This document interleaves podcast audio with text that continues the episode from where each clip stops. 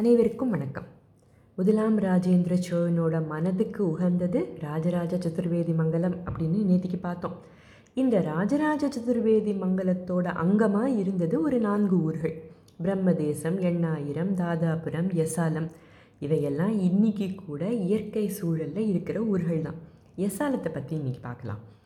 இந்த ஊரில் ராமநாதீஸ்வரர் கோயில் அப்படின்னு ஒரு கோயில் இருக்குது கல்வெட்டுகளில் திருவிராமேஸ்வரமுடைய மகாதேவர் அப்படிங்கிற குறிப்பு தான் இருக்குது அதே மாதிரி இன்னைக்கு இருக்கிற எசாலம் அன்னைக்கு எய்தார் அல்லது எதாரா இருந்திருக்கு. ராஜேந்திர சோழனுக்கு பின்னால் வந்த மன்னர்களோட கல்வெட்டுகளும் உண்டு. எவ்வளவு சிறப்பாக இருந்த இந்த கோயில் இன்னைக்கு நீங்கள் போய் பார்த்தீங்க அப்படின்னா இப்போ இருக்கிற நிலமை வேறு அப்படிங்கிறது வேற விஷயம். இந்த கோயிலை கட்டியவர் ராஜேந்திர சோழனோட குருவான சர்வசிவ பண்டிதர். ஆயிரத்தி தொள்ளாயிரத்தி எண்பத்தி எட் ஏழில் இந்த கோயிலில் திருப்பணி செஞ்சுக்கிட்டு இருந்தப்போ ஒரு பதினஞ்சு இதழ்கள் கொண்ட எசாலம் செப்பேடு கிடச்சிருக்கு. இந்த கோயிலுக்கு விக்ரமச்சோழ நல்லூர் அப்படிங்கிற ஊரை நிலதானமாக கொடுத்துருக்காங்கங்கிற செய்தி ரொம்ப தெளிவாக இருந்தாலும் இதை தவிர நிறைய வரலாற்று முக்கியத்துவம் மிகுந்த செய்திகளும் இதில் உண்டு. பதினைந்து இதழ்கள் அதாவது பதினைந்து பக்கங்கள்னு சொன்னேன் இல்லையா? இது எல்லாத்தையும் ஒரு வளையத்தில் கோத்து சோழ அரசோட முதிரையை பதிச்சிருக்காங்க. இது ராஜேந்திர சோழனோட சாசனம் அப்படின்னு தொடங்கி முதல் நான்கு ஏடுகள் வடமொழியிலையும் மிச்சம் தமிழ்லையும் பொறிக்கப்பட்டிருக்கு. இவனோட இருபத்தஞ்சாம் ஆட்சியாண்டோட காப்பர் பிளேட்ஸ் இது. வடமொழி கவிதைகளை எழுதியவர் நாராயண கவி அப்படிங்கிறவர். செப்பேட்டில் எழுதியவர் உலகளந்த சோழ ஆச்சாரியன் அப்படிங்கிற வாசுதேவன். வடமொழியில் இருக்கிற இந்த முதல் நான்கு பக்கங்களில் சங்ககால சோழ மன்னர்களோட பெயர்கள் கரிகாலனோட பெயரெல்லாமும் இருக்குது அப்புறம் பிற்கால சோழர்கள் அப்படின்னு அவங்க பரம்பரை பற்றின விவரங்கள் பகீரதன் கங்கையை பூமிக்கு கொண்டு வந்தா மாதிரி ராஜேந்திர சோழன் கங்கையை சோழ நாட்டுக்கு கொண்டு வந்தான் அப்படின்னு அவன் பெருமையையும் சொல்கிற செப்பேடு இது.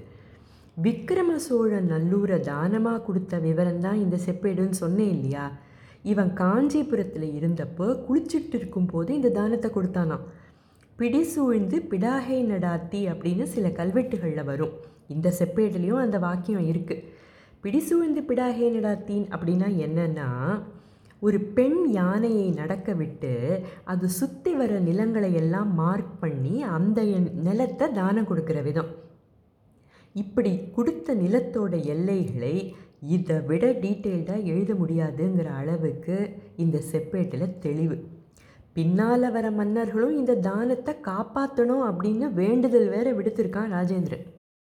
கொடுக்கணும்னு தோணுச்சு கொடுத்தான் அப்படிங்கிறது மட்டும் இல்லை இது ஒரு ஃபோர் ஸ்டேஜ் ப்ராசஸாக இருந்திருக்கு.